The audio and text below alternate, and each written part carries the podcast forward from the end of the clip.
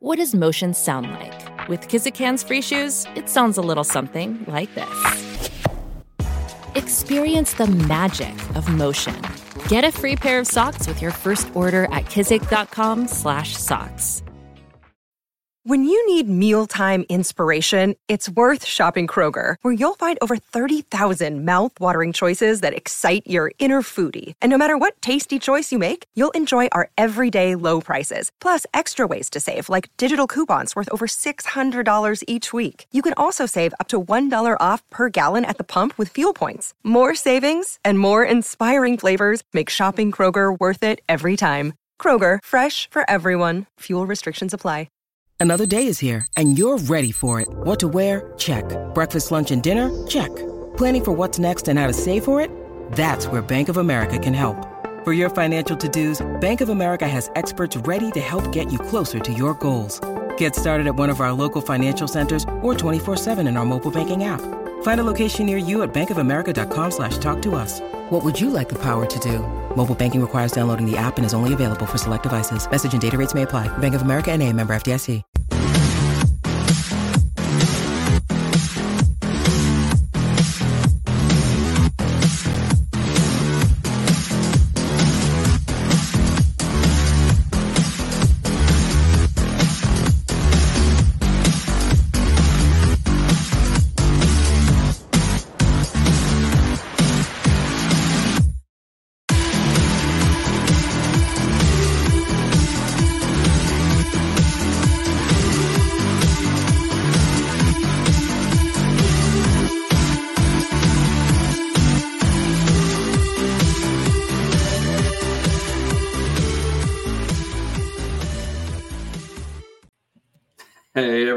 There's some people on my computer screen, it must be Friday night. Explain yourself, Kickstarter roundtable.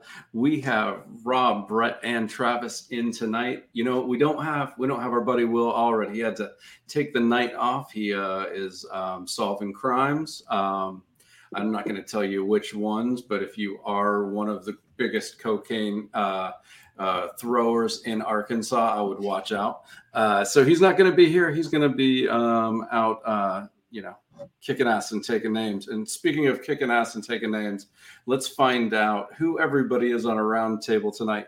Rob, if you could uh, kind of uh, t- tell us who you are and a 30 second pitch on um, the samples from the lab for somebody who might not have met you or heard about the campaign yet. Okay, great to meet everyone. Uh, my name's uh, Rob Foote. I'm an illustrator uh, based in New Zealand, and uh, the project is called Samples from the Lab, and it's a, kind of a scientific journal that features all these kind of crazy creations that uh, have been created by this mad scientist uh, it doesn't have a specific genre, but it's it's been really popular, and uh, we're very happy that the response has been so good. Yeah, no, it's awesome. We we Will and I usually joke about our um, organizational skills. We have all age uh, projects tonight for everybody. So we we made sure and have an 11 p.m. show uh, for the kids. So wake them up, get, get, get get them out of bed, and let them hear about these uh, books. Brett, what is Detective Potatoes? So Detective Potatoes is my all ages uh, noir um, detective story. That's a spinoff of my Dust Bunny Mafia comic. Dust Bunny Mafia is a newspaper style comic that's like Looney Tunes meets The Godfather. And Detective Potatoes is the first series, uh, first novel in this spinoff where coffee craving zombies have run amok in the city. And the Detective Potatoes is on the hunt and he enlists the unlikely help of the mafia to track him down. Awesome. Yeah. When we, we first talked about it, uh, you said, yeah, my book is uh, Detective Potatoes. And I said, you're on the show. I didn't, I didn't ask anything else. I heard that title and I said, I have to talk about Detective Potatoes. And we've got to deep dive this baby. Travis, you are, are my, you, you're my fellow Floridian. Uh, we, we may not have Will, but it's like we have our, our special uh, guest host with us. Um, so what are you bringing to Kickstarter now? Well, hold on. Let's let's take a step back. I dug this out and read it today so I wouldn't embarrass myself. I didn't want to read this, Will. Like I know when you watch, I didn't want to read this today. I had shit to do, and he doesn't even bother to show up. Is that what you're saying, Kevin Joseph? I'm saying his plan worked. he he had 182 Kickstarter backers on Crossover Vision with physical books. He actually asked me to get all 182 on the show. I okay. said one at a time. We're starting with Travis, so this is how he gets his book read. All right, all right because I just I feel like I wasted my day. I'm, I'm not trying to, you know, it's it's a good book. I'll back the next one, but still, you know. And I had buyer's remorse. You know, he had that beautiful Mog Parks cover, oh. and I decided not to opt for it. But the minute you get this, after you've seen that cover, you're just like, you know what, you messed up, son. You messed up. Yeah, it, when when you when you have a chance to go Mog Park, you always go. Mog always Park. go Mog Park. Um, so yeah, I'm here uh, representing Orange Cone Productions. It's actually not my book. I mean, it is my family's book. We have a book called the Sing Super Delish Sing Along comic book cottage cheese. So it's a song about my son who's addicted to cottage cheese and won't eat anything else. Maybe that's why he's sick right now. That's something I should probably bring out to my, my wife. Uh, and my wife started singing a song one day, and I said, um, you know, you should write that down and make it a real song. And she did. And then uh, before I knew it, there was comic pages coming in, and I was like, "What are you doing? Uh, we're making a comic book." I thought we were doing a song. Oh, we're doing that too. And then I'm in a studio, and like it became a whole thing, Kevin. You know uh, what? Let's get into this whole thing. Let's sure. let's do it. So, I uh, a lot of times people are like, "Hey, can we show our Kickstarter video?" And I and I have to be like, you know, the the, the school librarian. Shh, no, no videos because most people create really cool videos that are characters punching each other and grunting. Right. which is fine for this live part. You know, we're up on YouTube, people are watching it. That's fine. But then we put it on a podcast with no visuals, and all you hear is every like 13 seconds a ah.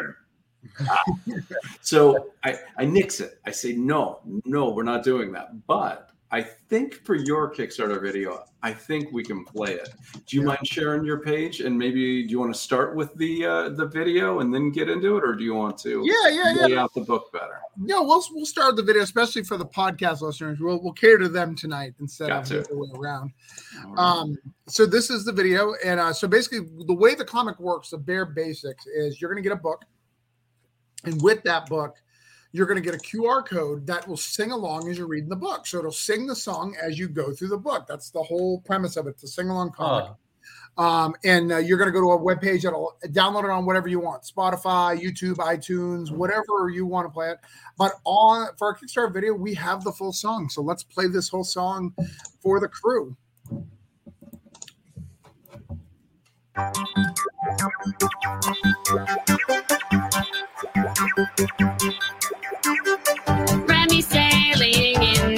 ocean, from kicking roll to the keys. He once drank a secret potion with a pinch of cottage cheese. riding in the moonlight, magic carpets in the breeze. Into a pool of creamy goodness, cottage cheese. Cottage cheese, cottage cheese. It's all I want to eat is cottage cheese. Cottage cheese. Cottage cheese. Every day for breakfast, cottage cheese. Remy's climbing up a mountain.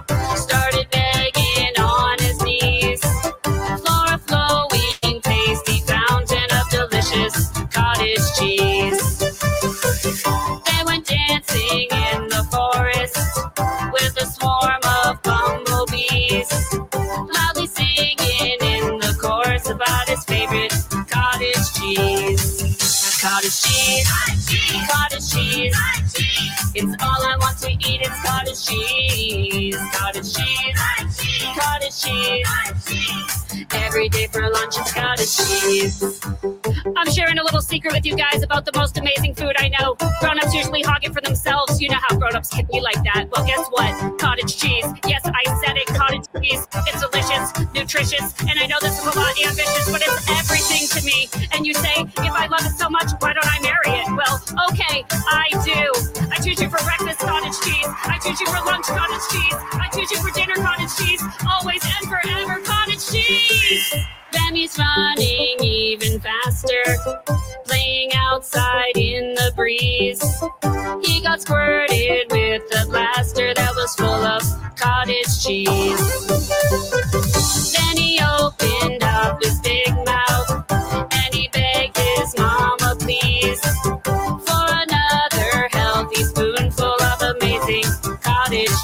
cheese. Cottage cheese, cottage cheese. It's all I want to eat. It's cottage cheese, cottage cheese, cottage cheese. Every night for dinner, cottage cheese, cottage cheese, cottage cheese. It's all I want to eat. It's cottage cheese, cottage cheese, cottage cheese. Every night for dinner, cottage cheese. Every night for dinner, cottage cheese. Cottage cheese. And that, kids, is how you get your Kickstarter video played on Explain Yourself. It's a catchy song, huh? It's very good. I, Yeah, I if you can, like cottage cheese, uh, it is right up your alley. it's funny when I first heard it, I thought, I wonder if they're trying to get their son to eat cottage cheese, kind of like the Popeye and spinach thing. But it's the opposite. The kid is leading with it. That's great. Yeah, my son has like uh four food groups. Like it's pizza, cottage cheese, cheese, like cheese and crackers, and uh, you know, candy. Uh, that's the Yeah. that's the four. I was going to ask. I mean, that that is that's all four of the food groups, I think, right? I was Right, gonna that's all your candy. You got to have candy as well. Yeah. I was thinking, I, I don't have too many others than that.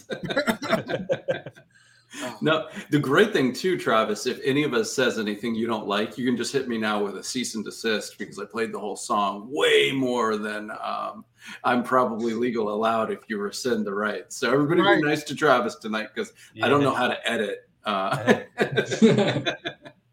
You'll be Uh, okay. We like you, but as you can see, I mean, the song it's all about my son. It's all about our dog John Ralphio, and they go on adventures. All the images are my family. My my wife put our family through and little Easter eggs of my family. You, Ke- Kevin, and I have. Uh, I actually w- we did a con together, and my wife came and my son when he was just a baby. yeah. Uh, so it's it's wild to see, you know, my family all up in there, and it's wild. That's so cool, man. Is it all? It's all your work as well. Uh, no, I I have zero to do with it. I am just the uh, publisher. Uh, you know, it is.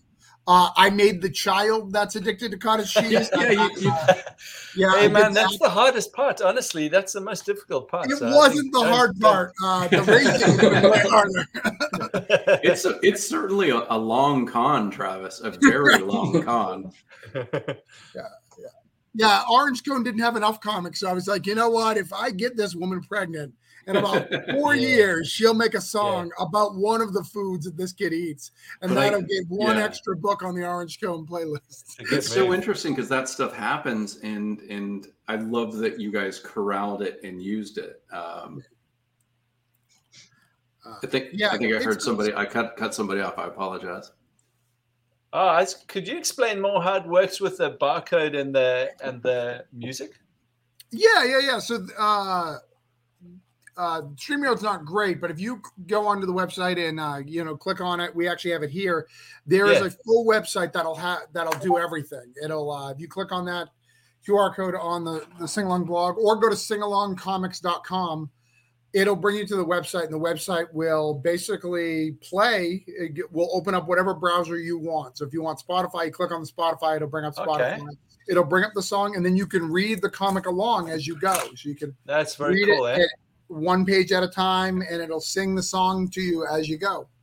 That's super clever, actually. It's a great way to of for kids for reading as well, right? Yeah, exactly, exactly. Everything's big, everything's fun. There's activities in the back. We even have um, a couple of pledge levels that have uh, coloring pages in the front. Uh, we we really designed this for kids. You know, it's not unlike some people are like, this is all ages. Everyone can enjoy it. Well, everyone can because the co- song is catchy. But really, you know, this is for your kids. This is, this Yeah, is yeah. For your kids to play with. Uh, but we do have the rest of the Orange Cone catalog in here too. So if you want some of our adult stuff, you know, like our Cthulhu Invades Oz or our Voodoo Nations or even our new books, Coins of Judas and Granite State Punk, you can get all those back issues on the on the Oh, Kickstarter. do you include that as uh, in your rewards, or how do you uh, get the extra, you know, the other stuff from your comic There- collection? Yeah, they're they're called add-ons, so you can Okay. do it as an add-on. So there'll Okay. be different options, and then there's a couple of pledge levels of just stuff that is written by my wife. So I separated Oh. It from my stuff, Travis's stuff, and my wife. My wife owns a company with me. She is the co-publisher. Um, so you Oh, know, amazing. it's- She's, It's she's all- also the co-creator of The Boy Who Likes Cottage Cheese. right? She is she is a co-creator. She actually did a lot more of the work. Like I, I was done early on in the process, and like for nine months, she kept talking about it. Like, That I- sounds like that sounds like the writer artist uh, division of labor usually. Yeah, Right. true. I am always on the easier side, Kevin. Have you noticed? It's nice work if you can get it. So one question: um, Are are is the dialogue and narration exact um, in the book as it comes from the song? It, it is. The only difference is there's uh like if we're looking at a page, I know this isn't great for audio.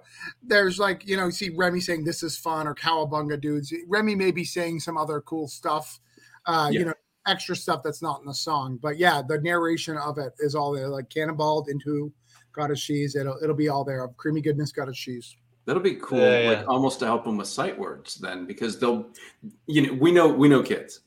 Um, this song is going to be going on enough that people are going to go from loving you to to hating you. Right. but but if the kid is always seeing cottage cheese and though that C O T T A G E C H E E S E, I could spell it. Um, but they see it over and over and over, and they hear it like they're gonna they're gonna start making that thing. So Yeah, you're teaching kids to read, man. That that that is a wild statement because uh, you've read my books and normally it's a lot of f words and uh, things. So it's good to, to put some good out in the world. I'm glad that my wife is there. Um, and if you don't know, uh, kids books are really hard to fund on Kickstarter. Uh, you know that's that's a just a thing. The other thing is my wife has such a passion for kids. She works in child welfare. Like every day, Okay. She's saving kids. She's getting them out of bad situations and helping them. So this is uh, very important, and we're hoping that we can even use it in her business. You know, uh, in in her day to day job. You know, give a kid a comic book, like help out through that stuff.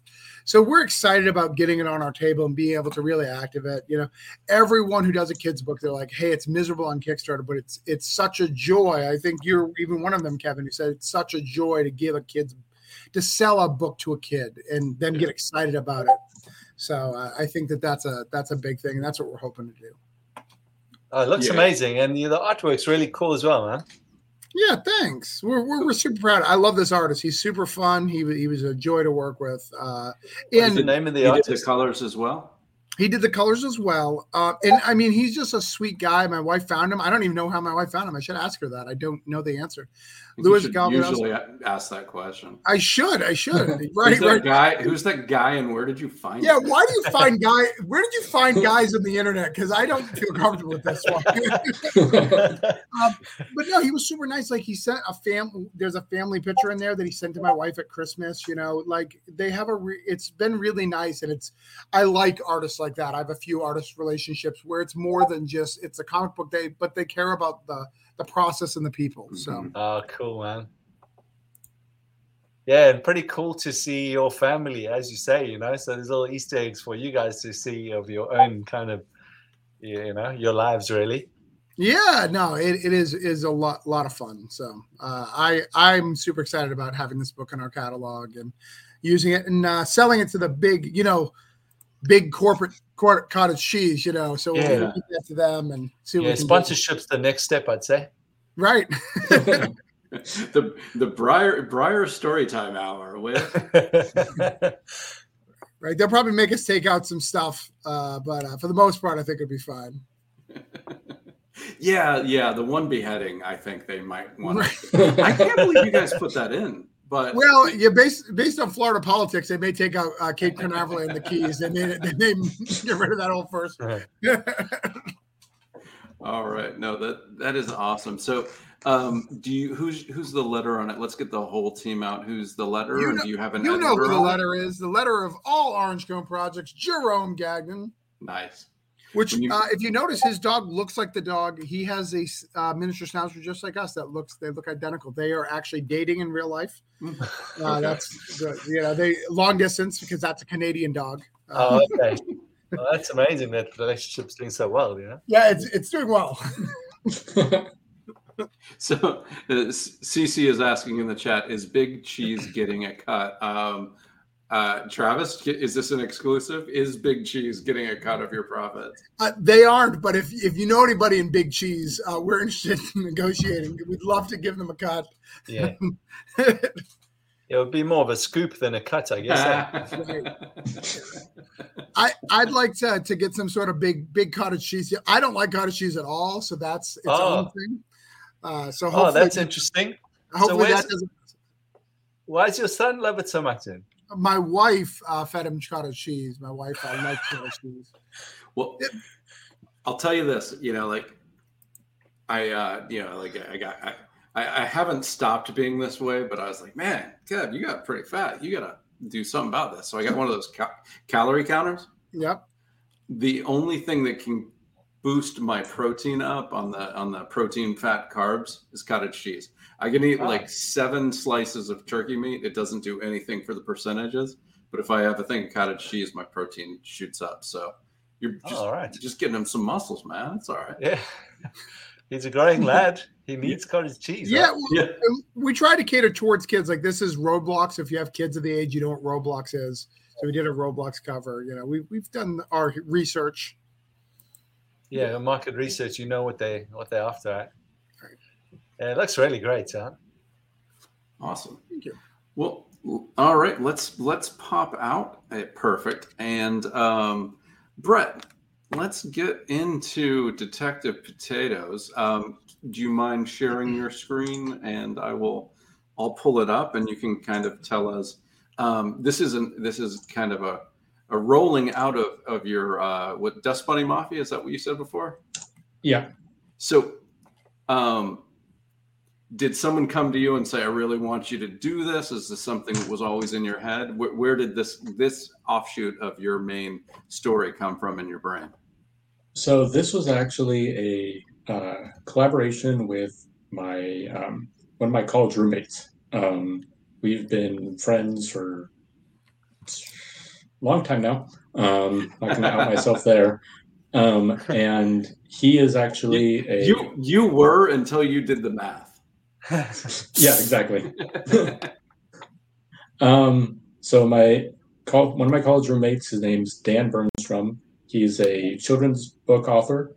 Um, he actually has written six children's books, and he's got a growing family of five kids. He lives in uh, Minnesota, and um, when I moved to Chicago um, in 2016, we kind of you know rekindled because we were so close. I did a couple of conventions up in Minnesota and uh, got to see him, spend time with his family. And we were, you know, great roommates back then. And with him being a writer, he's had all these other projects that he's been doing. He teaches English, um, and he's always been a fan of my work. And when I did my first convention up in Minnesota, of I said, "Hey, can I ship a you know box of my books up to your house and just pick them up from you, as opposed to trying to carry them on the plane?" And I was like, "It'll be a lot cheaper." And he's like, "Oh yeah, of course, I don't care." And so, ever since then, um, I mean, when I first came to him, I got the idea of Dust Bunny Mafia in college, and I told him about it. And as a writer, he loved and hated me, and he's told me that many times because he's like, "This is awesome, and I hate that you found it first. Um, And so, Detective Potatoes is a spin-off, um, and it's a an all ages detective story, but it's written actually towards the um, I'm gonna screw it up. The it's not reclusive readers. It's um like six to eight year olds or Rel- uh, eight to ten. readers. Yes, exactly. Reluctant readers is actually who it's targeted towards um, because Dan, um, having his you know growing family, he's got kids. Um, his oldest is eleven, I believe, and so and his kids really have devoured my comics. Um, and I've got he's sent me pictures and told me how much his kids like my comics. They like the uh, colorful images. They like uh, just the characters. Even if they don't understand all of what's going on, they like the style. It's cute. It's slapstick. It's you know cartoony, and um, he's like, your kids fight over bringing your books, or my kids fight over bringing your books on road trips more than they fight over bringing my books. Um, well, that's a and so. So Yeah. he's just trying to get in here just to get his kids to read his work. That's the only reason he's doing Yeah. this. He's using you for cool points with the children. yeah, a little bit. And he can say, you know, daddy wrote this and, you know, um, but yeah, so about a year ago, uh, we had talked about, you know, writing something together.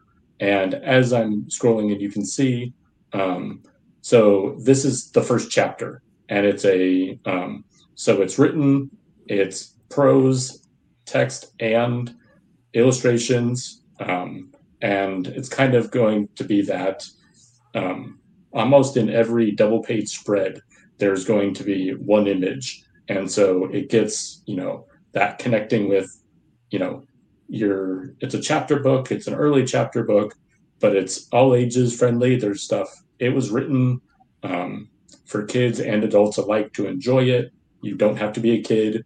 You can just enjoy, you know, comics and um, stuff like that. And so the main premise Detective Potatoes, there's a coffee apocalypse. So there is um, a, as you can see, a crow uh, taps on and breaks into Detective Potatoes' office late at night, screaming for coffee. And he kind of awakes with a, you know, startled. He spills coffee on himself. And then he's like, uh, coffee, specifically um, caffeinated coffee, is uh, banned, or at least it's in very small doses. And so the first thing he does is he runs over and tries to get him a, you know, a bit of coffee to calm him down. And then he realizes that it's that the city's out of coffee, out of caffeinated coffee. The only thing they're serving is decaf, and all these townspeople are turning into zombies. And so he knows that, you know, due to his being a police detective, working with the mob, working to try and catch the mob, if anything knows what what's going on with this, it's going to be the Dust Bunny Mafia. And so um, this was so that's the Dust Bunny Mafia. This is Leo. He's the boss. This is Jimmy. He's kind of his right hand bunny. Um, and this is you know a couple uh, strips from the um, from the introduction to Mickey Potatoes, and so you can kind of see how my comics are, and then the book, as you can see, is a mix of prose and um, illustrations, and everything is um, is done, and it's in this black and white noir style, um, and yeah, so. Uh, You, how, how much did you guys outline the story together, or did he just kind of pitch you the idea and and send you drafts, or were you were you kind of breaking the story with him uh, as you went? Yeah, um, hundred percent. We he came up with the initial pitch of a zombie apocalypse, and um, and I said, "What about you know?" I was throwing suggestions at him, and we were doing this. You know, we had a lot of you know two to three hour phone calls every couple of weeks, um, and we ta- we settled on coffee apocalypse, and um, but it was really a um, so I do everything with the Dust Bunny Mafia myself. So I write it, I illustrate it, I make the books, I Wow. You know get them printed, but then I go to either Kickstarter, I go to shows, and I you know try and sell them myself. Um, got a web store, and so pretty much unless it comes to like a variant cover or a pinup, ninety eight percent of the Dust Bunny Mafia is me, and this is the first time So, Um, First time you yeah, let your babies go. yeah, exactly. It was the first time, and he's someone I trust, someone I've known for a long Mm. time, and I'm like, "You want to play in the sandbox? You know what? That'd be fun. Let's do it." And so, um, and yeah, I mean, he would send me, you know, scripts, and we talk through the outline, high level, and you know, I would, you know, we'd go through the story, and I'm like, "Wait, wait, all right, gonna stop you there. This character would not do that."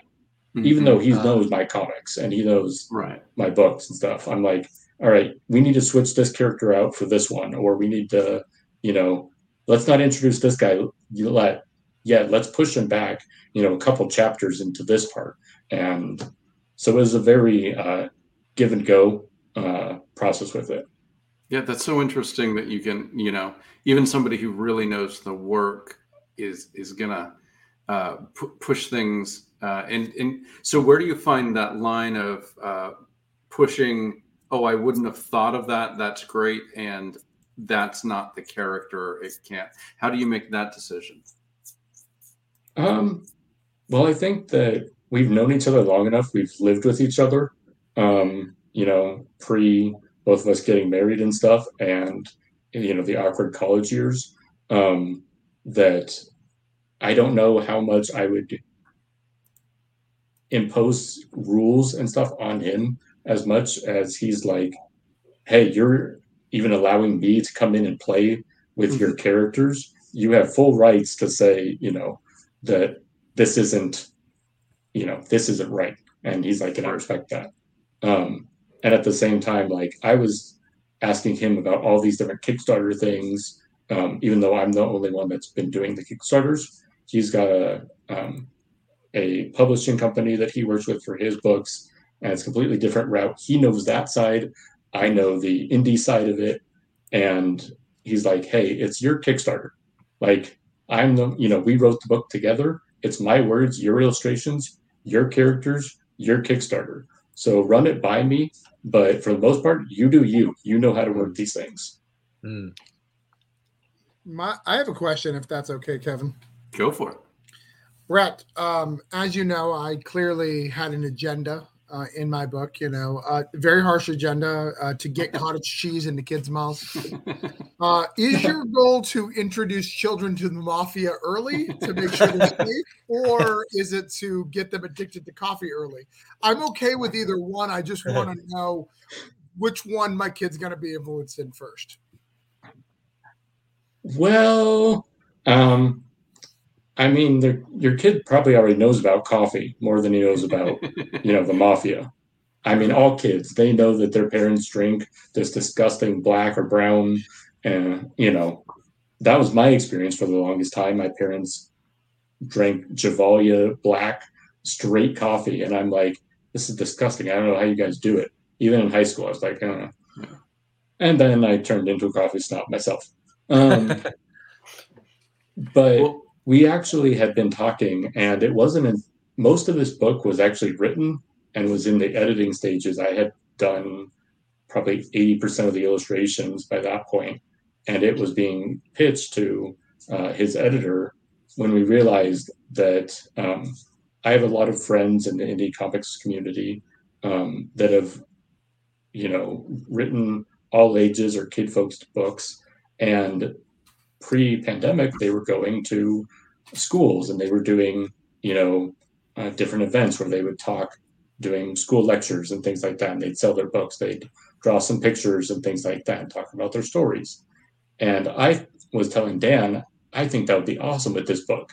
And he's like, yeah, but we can't put the mafia in a public library or, you know, Mhm. something like that. And it was that kind of a conversation where we decided that we needed to rebrand it.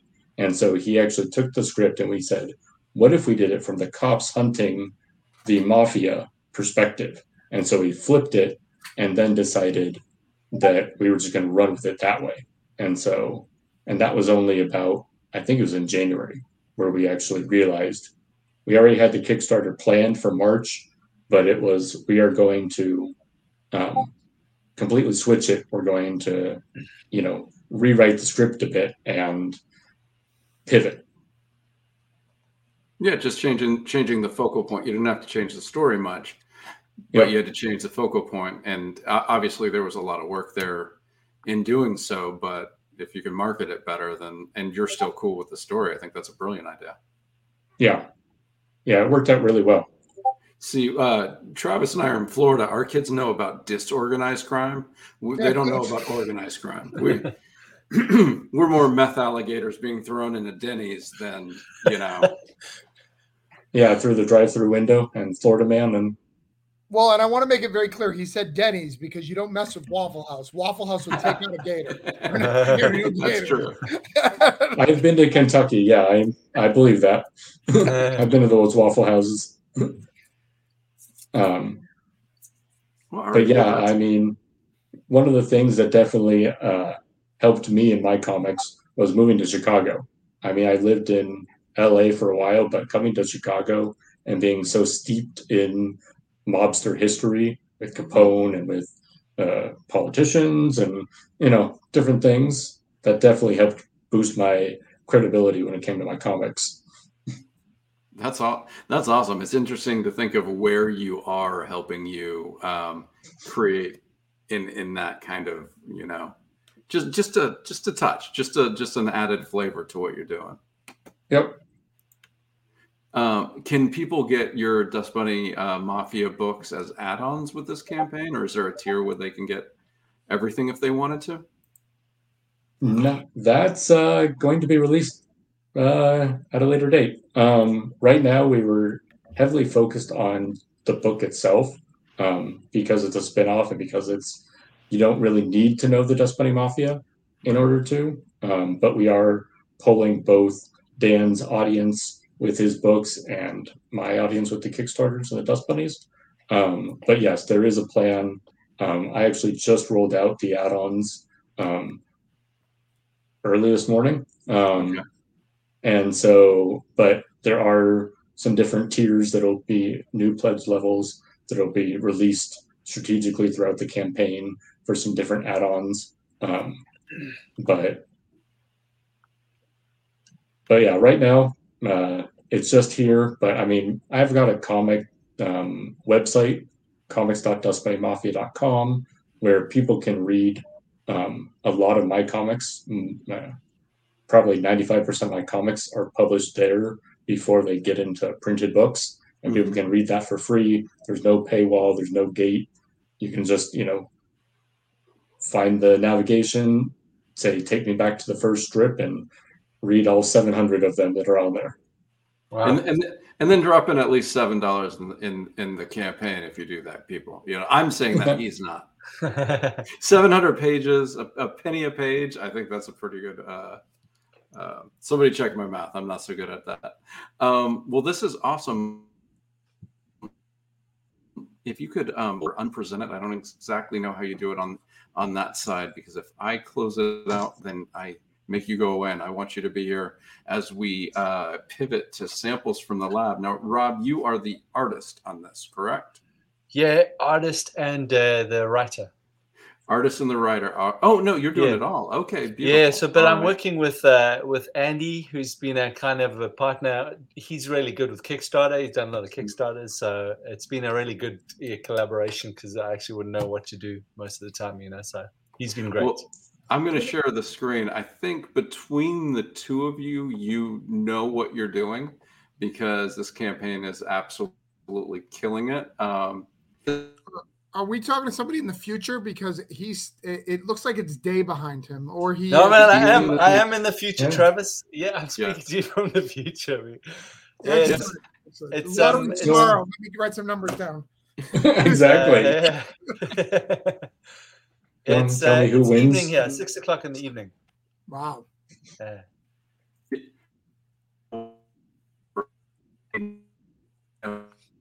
I'm getting a bit of a lag.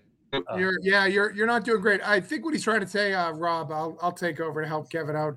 I Ah. just kind of talk about the campaign, tell us a little bit about it, why he adjusts. Oh, so it's Kevin. I thought it was me actually. Okay. No, Kevin's uh he lives in a bad part of Florida. Yeah. But it looks like he can hear us and he's scrolling, right? Because that's not you, or is that you? Yeah, that's not me. No, I think Yeah. he's actually yeah, he's doing the scrolling. All right. So he can hear uh, you, he can scroll. So go ahead and tell us about the book. Oh, okay. So it's uh it's this uh, scientific lab, basically these experiments that this uh, this scientist starts to do these kind of crazy experiments with animals and genetic experiments, basically, and uh, he uh, he eventually he becomes a genetically modified uh, thing himself but along the way it's just almost as if this journal was discovered hidden in the rubble of of this destroyed laboratory. And the the writing kind of tells a story of how the animals come about but it's also kind of weaves through the story of this kind of crazy scientist at the same time Nice, And- nice. yeah, and this is all your art. This is beautiful. Yeah. man. Oh, thanks, man. Yeah, it's pretty old now. It's uh, the actual artwork's about ten years old, so the whole book project's been sitting in a drawer for the last uh, seven years or something. Really, I've just been, you know, working on it here and there, and then uh, I kind of connected with Andy, and and we decided to make a project. So it's uh, it's Oh. really great. It's been it's been really good, and uh, it's because it's backed. I'm really happy it'll it'll be made. You know, that's the best thing to have a physical copy. It's really cool. On behalf of everyone, um, uh, bad word you for holding on to this for 10 years. We could have had this 10 years ago. Uh, it's. I think it's kind of good because you know ideas percolate, and uh, you guys are all great writers. I'm not much of a writer, you know. So the story part has been a real struggle for me, to be honest. Like the illustrations came pretty easily, but the stories, uh, it's been pretty hard, and yeah. So yeah, It's just so like cute pine- and clever. I'm sorry, go ahead, Travis. I said I like that porcupine uh, pineapple. oh yeah, porcupine Pineapple. they're so silly. They're just they're just silly, man. That's the thing. I think that's why people like it because they don't. It's not very intellectual, you know. What came first, the names or the the images? Uh, if you scroll down, there's one there that's like a. It's the people hate it. It's a it's a mosquito with like a orange. Uh, maybe it's a bit high up actually. Um, that one I did first, and then yeah, that one. no one likes it. It's not very cute or anything, you know. But I was thinking, how could a how could you get like vitamin C injection, you know, something like that, if you wanted to do a mosquito that uh, could inject vitamin C, and then yeah, I kind of started sharing them, and then then I did the strawberry cow, which doesn't really, I guess, for strawberry milk it would make sense, but the name doesn't really work as a pun. And and then then people started saying, "Oh, draw this, draw this," you know. So it's kind of been a bit of the names have been crowdfunded too. So yeah, it's been yeah, it's been really good. No, it's just such just such a clever idea. I'm, I'm glad that you you you worked on it that long and finally allowed all of us to check this out. It's, Oh just- yeah. it's just neat. It's just different. Yeah, I think that's the- the one thing is uh, it's different, you know. So I think people either like it or hate it, you know. you know, Well, people It's- obviously it's- don't hate it with all the yeah. Yeah, four, 422 people aren't are not backing you out of spite and anger. Oh, well, that's cool. I'm really hoping, man, if we can get to 500, the printing process changes. So it's going to change from uh, like a digital printing. We can get it print with uh, a litho. So it can, the quality can be uh, like really great. So that's what we're really hoping for. If we can get to 500 uh, books ordered, it'll just change the whole, the whole, you know, the project will be amazing because it's going to be like then I get excited about that because it's going to be a really like amazing book, you know. In the chat, Shawnee says, I love the whimsical nature of the art and can't wait to see it all in person. Oh, thanks, Shani. And then Mark says, Wow, that art is super cool. And Cece says, I love the way the catfish looks. The catfish jumped out at me, uh, and the, Yeah, the it's my favorite. too. Yeah, it's my favorite, the catfish. Huh? So, um, how are you? Um, is there a? How do you keep the cost down to shipping for us in the U.S.? You know, uh, so it's actually it's all shipping from the UK. So that's Mhm. another thing. Andy's based in the UK. I'm obviously in New Zealand. Uh, Right. So that's that's dropped the price a lot, and he's done he's done nine or ten Kickstarters, I think. So he knows all of that side. So that's why it's been such a good partnership because he's been able to say, you know, we can only fit so much in a package, and it's a good price. But if it goes over that, it's going to get really expensive. So Mhm. Yeah, it's a lot of stuff I would have had no idea, and I think it can really go wrong if you commit to you know sending a whole lot of stuff and then because people order two or three and then you can't fit it in the package and the postage changes. So Yeah, if you Yeah. break four pounds international, you've destroyed yourself. yeah, Oh, yeah, yeah. that's what he said. You know, so you got to be so careful, right? Mhm. So even now we're trying to work out because some people have ordered signed copies. So if it, if that number gets pretty high, we have to send them all to New Zealand. I got to sign them, and then we got to ship it from here again. So those ones are a bit more. But we're thinking, oh, maybe if it's a lot, I should just rather go to to the UK and sign there. I was gonna say a plane ticket might be cheaper. yeah, I mean, it might be. That's uh that's what we're thinking, you know. So we'll see. It- I- and I just checked the American shipping. It's not bad. It's only twelve dollars, which if you're thinking you're getting a book, it's a hardcover Yeah. book. That's that's not unreasonable. Okay. I, I Yeah. paid twelve dollars for American shipped Kickstarters at times, depending Oh, on really? what they're shipping. So that's not bad at all. oh, Um, great. it's really weird. It seems to cost us more money to ship out of the states to other countries than it does for other countries to ship to us, which Wow. yeah. is I, I have had uh, you know British backers kind of complain saying I just shipped a book to my cousin who's in you know Chicago. I'll just say because we heard this thing, um, and I only paid ten dollars. Why are you charging twenty four? And I'm like because it costs twenty four dollars from here. I don't know what to tell you. I don't know Yeah. why it goes that you know it does it isn't reciprocated, but it is I- it's just a fact of life. I know why, Kevin. Hmm, It's because we're dirty. We're dirty Oh. people. And they don't want us in their country, any part of us, because we're dirty. And even your even your mail. even your even our mail. Well, it's run by the government, so They've seen who we choose to elect, uh, and they're just like, "You discuss us as human beings. Please do not influence any of our people." And books are very dangerous Yeah. Yeah. because they can Subversive. learn something. It's submersive. Yeah. That's awesome. Uh, in the chat, CC did have have a thought. Um, have you thought about a book plate? It's more of a sticker that could just be sent to you. You could sign it, and they could be slapped Yeah, in the I book. don't know it's safe. I mean that would be amazing, right? But I don't know if people would like. Do you think people would feel, uh, you know, I've I've asked for a signed book. I mean, if you if you got a signature in there, I think it'd be uh, that's actually a very good point, eh? It's it's Yeah. certainly it's something I would run by the backers and, and see, especially you know how many people have backed that tier. If you've got like thirty people back in that tier, you might Yeah. want to make sure that. Go. Sorry. If you do something like this, so this is a book plate we did for Oz, because again, he just lived in another part of the state, and you know, Oh, but okay. he did an original print on it, and then he wrote, signed, and hand numbered it. You know, so it's all special. Yeah. So all 250 hardcover books of this had that special plate on it, and then he was very happy. And we left room if I wanted to sign it in a, a pen, you know. And do Oh, that. okay. Were people And pretty then- like people happy with that? Oh yeah, there, there, it happens all the time. I mean, if you go into any Okay. bookstore, there's tons of book plates because the publishers are like somewhere else than where Mhm. the au- author is. So it's easier to send like a pack of postcards. Versus, Yeah. You know, and and, then how did you put those in the book? huh? How did you put them in the book, to Travis? Uh, so I just slipped them in, but uh, you, it's it's not that expensive to put an adhesive envelope. In fact, some some store ones will even do it. If you tell them you're doing a book plate, they can make a spot for it.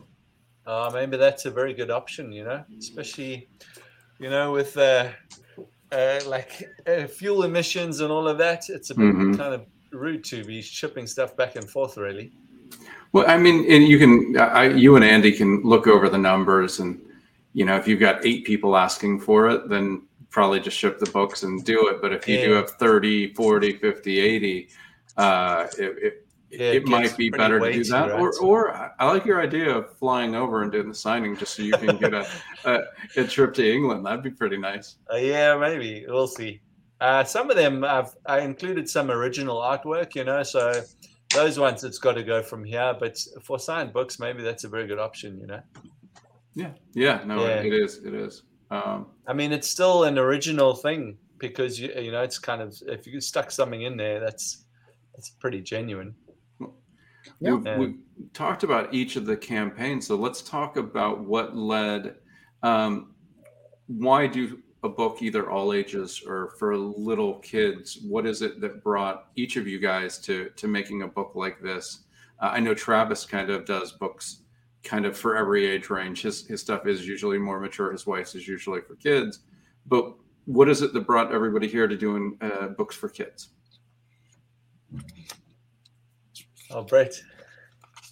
I'll go first. Um, so for me, I mean, my Dust Bunny Mafia was always intended to be all ages, and so it's an ode to newspaper comics of you know the past, and you know especially with scandals happening now with you know famous newspaper strips that have been around for 20 years um, and things like that what you say can get pulled and you know your life's work can be trashed in you know a matter of hours um, or your credibility at least and so like dust bunny mafia has always been a you know i loved growing up reading this you know the comics and the newspaper comics calvin and hobbes garfield peanuts Yeah. you know and the list goes on i mean i've if someone asked me what was my favorite newspaper comic can i list 20 um, yeah.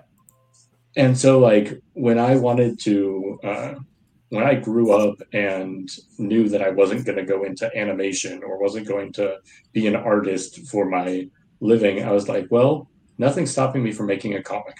And because i had a background in illustration i had the knowledge on how to make a website and i had a day job so i'm like you know what? I need some i need an artistic outlet. And so i was like let's you know, I was sitting in traffic and I came up with the idea of Dust Bunny Mafia based on a license plate where I saw DBM. And That's cool, man. Eh? and it just was like, I need to write that down. I was and, you know, sitting in traffic, I was like, I've got two hours to kill. What could that stand for? It came to me, I wrote it on a post-it note. By the time I got home, I had like the six main dust bunnies kind of thought out, at least conceptually. Oh, and so I was like, I'm going to do this and I'm going to make it something that kids can enjoy and adults can enjoy, like the comics, like Looney Tunes, stuff for kids, stuff for adults, and just have a good time with that. And then this next, you know, spin-off is continuing the tradition, just now trying to, you know, do a little bit more into going from comics to reading like and to eventually get people into more prose books and kids into Mhm. Reading more you know especially the reluctant readers that are like yeah. i don't want to get into that yet Yeah. I like the way uh, I just noticed on your on your book, like the even the text is very spaced, you know, so it doesn't feel like a, very dense, which is quite cool actually. Like it feels like easy to read and felt kind of, you know, like nice to read. And I think yeah kids that's who, actually kids who don't love to read, I, I think they, the fewer words on the page, the less intimidating, the Yeah, more likely yeah, they are to, to get into it. So I think it's really smart of you guys to do it in that way. Yeah, yeah. One of the things that helped in that matter is um, dan my co-author is dyslexic. And so he knew the challenges of trying to read being dyslexic. Okay. and it wasn't until later in life that it was discovered. That's why he had trouble and all Oh. the trouble that he did and so he's very conscious in his writing that of things like that and so we're trying to find fonts i mean that was just a mock-up but we're looking at fonts that are easier for uh, you know less characters and less you know flair so that it helps people with reading disabilities as oh, well very smart, huh? more of a normal yeah Yeah, that's a really good approach, eh? A lot, a lot of thought went into it. Did you put that thought into it, Rob, or did you just type it out and and and and say they're going to be looking at my beautiful art? yeah, I mean, I think it's uh, certainly haven't put much thought into it. You know, it's just it's it started with the pictures, so that's where the story came from. It wasn't thinking about age groups at all, actually. Mm-hmm. Um, but I think just from experience and people engaging with the work, most people from you know little kids find it funny and grown-ups find it funny too. So I think for that reason, it kind of it goes the spectrum of yeah, people of all ages tend to find it a bit amusing or silly. You know, maybe it's just maybe people who are, are very immature find it amusing. I, I think I think that it's I, I the art is so superb that Oh, I, thanks, man. I, I I think you're downplaying it a little bit because you just you see those pieces and you know like in, in a in a, a different choice I could see this as an art gallery showing where people everybody shows up and these are just paintings on the wall. I Uh, started, yeah, yeah. Originally, I was in Japan when I first did it, and we I had an exhibition there. Yeah, so yeah, I've actually included the originals on this Kickstarter, and those are all sold as well. Oh, that's beautiful. God Nice. bless you. Nice. Well, um, Travis, I know I know that usually Heather does the kids. Have you done anything that's that's all ages or for kids or, Uh, or well, well, believe it or not, I'm actually working on one. I just uh, Ventures of Byron, which is a book that came out through Mhm. Scooch, which is a great. He's a great guy. He actually messaged me, and we are working on something right now that is uh, all ages. Uh, and then Cthulhu Invades. Uh, we keep it as low as you can. I mean, we have Cthulhu, so there's a little bit of violence, but we try to keep it cartoony. sort of a PG world? Yeah, world yeah, PG. wrestling type action. Exactly, exactly. There's no swearing or any of, of that stuff. Um, but it's actually this year has been very eye opening to me as a comic creator. Um, when I think of comic creators, I think of you know Mark Waid and you know Donny Cates and Chris Claremont and Jim Lee and all these beautiful uh, you know people that we read every week at our monthly comic stores but I, as I'm growing older and understanding the markets and understanding, you know, where to put my product, you go into a bookstore now, and there is tons of comic artists who are not even in the scene, right? I don't know any of these people, but there's volumes and volumes of their books that are selling, and I'm not just talking about Dogman and Captain Mhm. Underpants and Dork Diaries and all that. Uh, there is a whole genre of comic creators who don't even care that Marvel and DC or anything that comes out with an eye or Mhm. Dark Horse in it Yeah. is- even exists. And that really inspired me uh, of what you could do with the form because, you know, I look at I want to create comics, so this is my one path. But when I see all these creators who I don't know who they are have multiple volumes, primary real estate, you know, they're they're getting aisle ends of a of a Barnes and Noble. It's an interesting thing. Um, so when I think about all ages, you know, I think about that. I really, uh, for this particular book, my wife is just so unique. You know, uh, she's the best things ever happened to me. Uh, she's awesome. I'm so blessed. Uh, you know, she's always trying to push envelopes. You know, she's the one who gets you the glow in the dark covers and all the cool stuff Mhm. that we have as add-ons. She's the one who's like, "Hey, you know how comics are really expensive? Yeah. How much do you think it'd be to produce a song? Guess what? That's also expensive. Uh, but we know going into it that we're not going to make the money back in the Kickstarter. Like it's super Right. stressful to me. Like if, if being all real, uh, like I'm so used to funding day three with like hundred plus backers and going to the thing Mhm. and now I'm on like almost starting the second week, and I don't even have 50, and I'm not funded. Like it's a so different thing, and it, my self worth is like down the tube. I'm like, clearly, I'm horrible.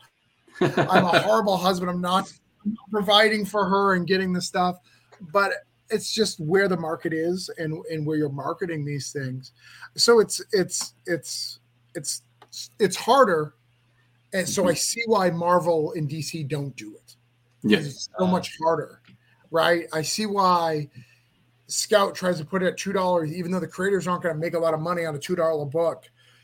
It's it's so hard, but at the end of the day, it's the most important thing we can do because it dies if you don't. All It- of it- it yeah. Yeah. if you don't. It- So- we what we need to do is you know going going along the line is we need to get a two three four year old kid excited about looking at pictures seeing letters hearing this fun song and enjoying it. And then three four five years later reading this book for reluctant readers that you know kind of bridges the gap between this this three panel cartoon and a, and a novel. And then that you know this you know kind of mix between uh dr moreau and you know flowers for algernon with this crazy ass art you know 13 14 15 you're looking at. And i can see college kids kind of you know um maybe indulging in some things that that that they depending on what state they're in is legal or not legal. And having a blast uh you know looking at that book. So this building this readership is just good for everybody. That's why I'm always huge on anybody doing something either for young children or all ages because I'm very selfish and I want readers in five years, eight years, or 15 years, depending on which book we're talking about. Mm. Yeah, it's it's super wild to me. You know, I I recently uh, you may not know him, Rob Richard Fairgraves. He's from New Zealand. Oh, I don't know, man. I'll check him Um, out. Yeah, Richard Fairgraves. And I, I just learned him and I was just like, well, I haven't really seen you on the scene. Like I've heard your name a couple of times. I haven't seen you. He's like, I've written like 150 books. I was like, what are you talking about?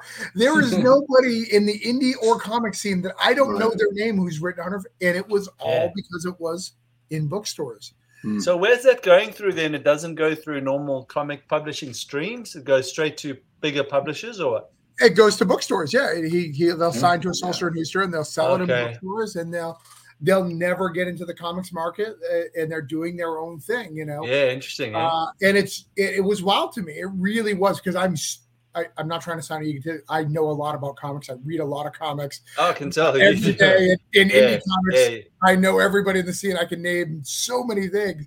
To meet someone who's like, I've made. I'm not going to put him on blast, but he, it's a lot of friggin' money how much he's made in comics. Yeah, and he's yeah. like, and no one knows my name. Wow. It's like-? I if can anybody's made any money in comics, I, I'm impressed. you made fifteen dollars. If you could go to Taco Bell. Tell me more. if you can feed four people with the amount of pizza you made from your comics, you are a hero to me. Um, I mean, No. that's why that's why Bret and I are making books about food. We're just just hungry. well, and under caffeinated. That yeah, that's that's that's how you can do it without the food. Well, let's do in case somebody's come in just in the last five minutes um, on the live stream. Let's do another thirty second pitch. Bret, we'll start with you. Uh, just one more time on Detective Potatoes, in case somebody uh, missed what you talked about. Uh, who is this for, and what is Detective Potatoes? Of course, uh, Detective Potatoes is an all ages uh, noir detective story um, featuring. It is a uh, spin off of my Dust Bunny Mafia comics, in which uh, Mickey Potatoes, a pigeon detective who's basically a Dick Tracy uh, style ripoff, um, is investigating why there is a coffee apocalypse in his city, and he enlists the unlikely help of the Dust Bunny Mafia to solve the case. Nice. Sounds Ro- amazing, man.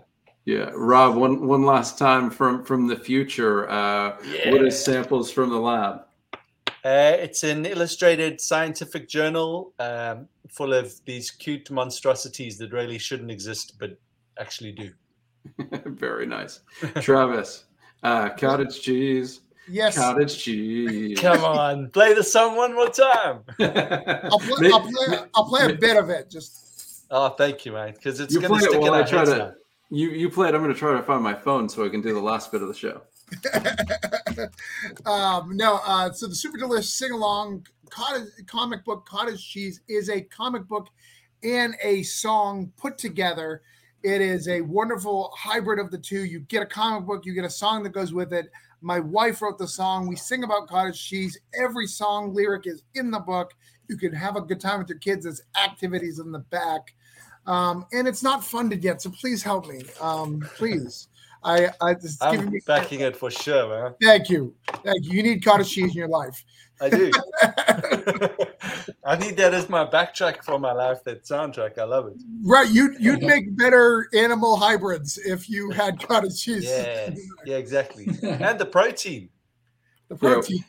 Here, we'll, we'll do we'll do the first fifteen or twenty seconds of it for for anybody that missed it at the beginning.